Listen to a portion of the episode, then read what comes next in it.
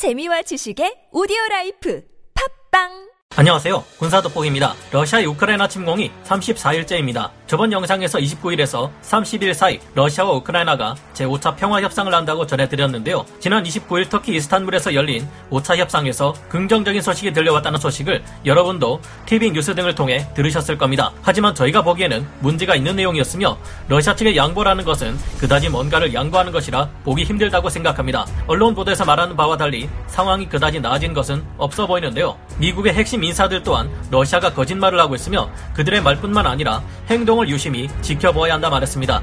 왜 이번 협상을 긍정적으로 볼 수 없는지 지금 당장 알아보겠습니다. 전문가는 아니지만 해당 분야의 정보를 조사 정리했습니다. 본의 아니게 틀린 부분이 있을 수 있다는 점 양해해 주시면 감사하겠습니다. AP통신, 타스통신, 인테르팍스 통신 등에 따르면 터키 이스탄불에서 러시아와 우크라이나가 약 4시간 정도 협상 테이블에서 이번 우크라이나와 러시아 전쟁에 관한 회의를 했습니다. 터키는 우크라이나, 러시아 모두와 우호적인 관계인 나라인데요. 그래서 역시나 예상대로 이곳 터키의 이스탄불 돌마 바흐체 궁전에서 5차 협상이 이루어졌습니다. 4시간이 걸린 이번 협상에서는 이전과는 다르게 진전이 있는 내용이 나왔다고 여러 언론 보도를 통해 소식이 전해졌는데요. 이 회의에서 우크라이나가 북대서양 조약기구인 나토 가입을 포기하되 새로운 안전보장 체제를 구성한다는 내용의 휴전 합의안을 내밀었습니다. 러시아는 우크라이나의 수도인 키우 지역 및 체르니히우 등지에서 군사활동을 축소하기로 했고 우크라이나는 안보 보장 시 중립국 지위와 비핵화에 동의한다는 소리입니다.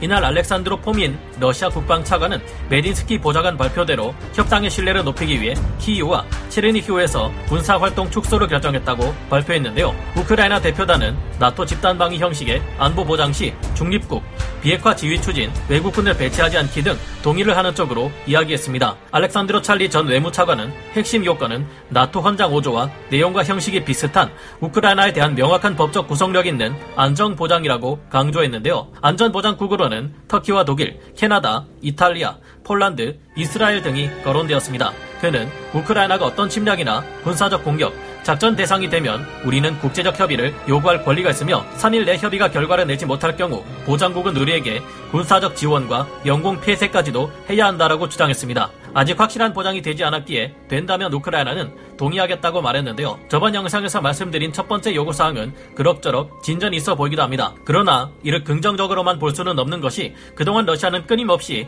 우크라이나의 수도인 키이우와 북부의 체르니히우 등의 지역에 공세를 퍼부어왔지만 두 지역 모두에서 계속되는 패전을 거듭해왔습니다. 지금 현재 키이우 북서부 쪽에서는 1만 2천 명에 달하는 러시아군 병력들과 우크라이나군의 역공세에 단단히 포위된 채 포금로까지 원천 차단될 위기에 처해 있고 키우 동부 또한 마찬가지 상황입니다. 오늘 공개된 전황 지도를 보면 이제는 이 지역에서 뿔뿔이 흩어져 돈자되어 있던 러시아군마저 싹 다 깨끗하게 정리되어 있는 모습을 볼 수 있는데요. 상황이 이렇게 되자 러시아는 전략을 바꿨습니다. 현지 시각으로 3월 27일 우크라이나 대통령 고문에 의하면 러시아군은 수도 키우, 북부의 하르키우, 남부의 오데사 지역 공략을 완전히 포기하고 돈바스 방면에 병력을 집중해 이쪽 방면에 있는 우크라이나군을 포위하고 마리우폴을 함락시키는 데 집중하는 것으로 전략을 바꿨다는 소식이 전해졌는데요. 러시아가 키이우와 체르니히우의 공세를 더 이상 퍼붓지 않겠다는 것을 선심 쓰듯 이야기했지만 이 같은 결정은 전쟁에서 이기기 위한 전략적인 선택일 뿐 무언가를 양보한 것은 아니라는 것이 저희의 개인적인 의견입니다. 게다가 이 같은 결정은 이미